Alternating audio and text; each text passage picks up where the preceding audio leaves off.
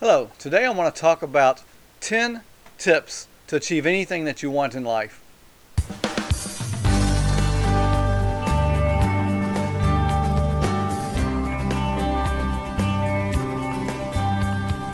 Welcome to the Prosperity RX podcast.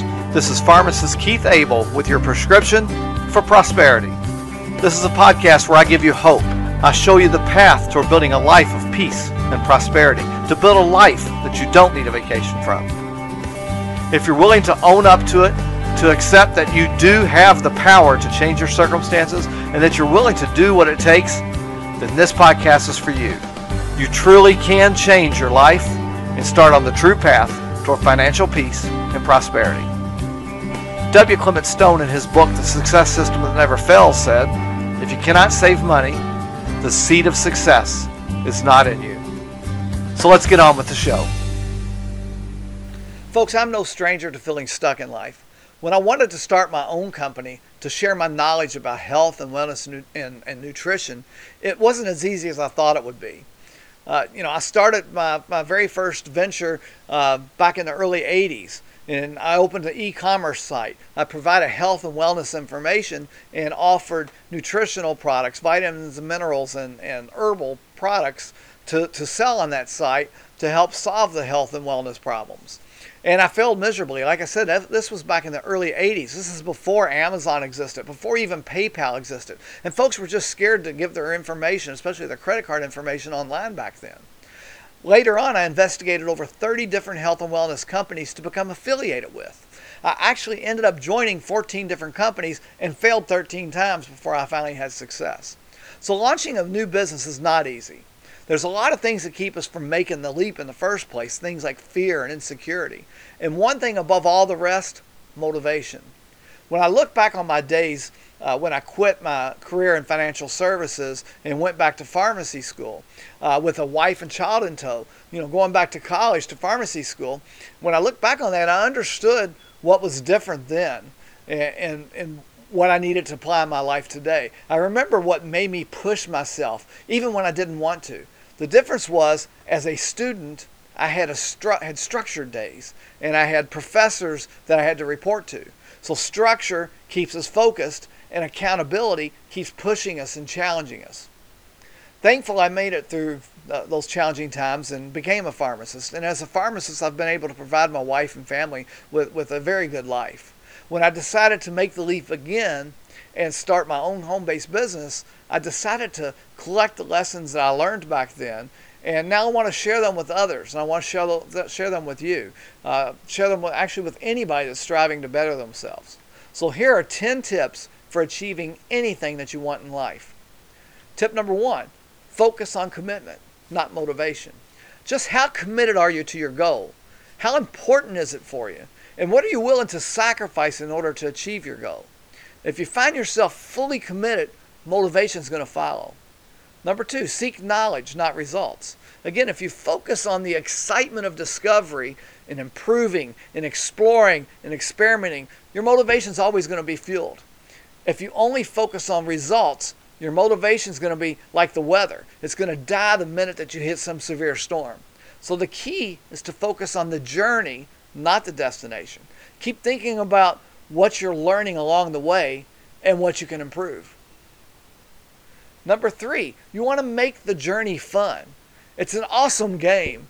The minute you make it serious, there's a big chance it's going to start carrying a heavy emotional weight and you'll lose perspective and you become stuck again. Number four, you want to get rid of stagnating thoughts. Thoughts influence feelings, and feelings determine how you view your work. You've got a lot of thoughts in your head, and you're always going to have a choice on which thoughts that you want to focus on. You can focus on the ones that will make you emotionally stuck, like fear and doubt, or you can focus on the ones that will uh, move you forward, like excitement and experimentation and trying new things, stepping out of your comfort zone. Number five, use your imagination. The next step after getting rid of the negative thoughts is to use your imagination. When things go well, you're, you're full of positive energy. And when you're experiencing difficulties, you need to become even more energetic to overcome those difficulties. So rename your situation. If you keep repeating, I hate my work, Guess which feelings those words are going to evoke? It's a matter of imagination. You can always find something to learn, even from the worst boss in the world and the most boring job that there is. Here's a great exercise for you. For just three days, think and say positive th- think and say positive things only and see what happens. Number six, you want to stop being nice to yourself. Motivation means action. Action brings results. Sometimes your actions fail to bring the results you want. So you prefer to be nice to yourself and not put yourself in a difficult situation. You wait for the perfect timing for an opportunity while you drive yourself into stagnation and sometimes even into depression. So get out there, challenge yourself, do something that you want to do, even if you're afraid of it. Number seven, get rid of distractions. Meaningless things are distractions, and they'll always be in your way, especially those easy, usual things that you'd rather do instead of focusing on a new challenge and meaningful projects. Like, like focusing, like uh, binge watching things like Game of Thrones and that type of thing. Learn to focus on what's most important. Write a list of time wasters and hold yourself accountable to, to not do those things. Number eight, don't rely on others. You should never expect others to do it for you not even your partner or your friend or your boss. They're all busy with their own needs. No one's going to make you happy or achieve your goals for you. It's all up to you. Number nine, plan. Know your three steps forward. Fill out your weekly calendar, noting when you're when you'll be doing what and how. When, what, how is important to schedule. Review how each day went and what you learned, and revise that, and you can improve. Another way of, of looking at it is plan, do, and review. Number 10, you want to protect yourself from burnout. It's easy to burn out when you're very motivated. Observe yourself to recognize any signs of tiredness and take time to rest. Your body and mind rest when you schedule relaxation and fun into your weekly schedule. Do diverse tasks. Keep switching between something creative and something logical, something physical and something still, working alone or with a team. Switch locations, meditate, or just take deep breaths Close your eyes and focus on one thing for five minutes.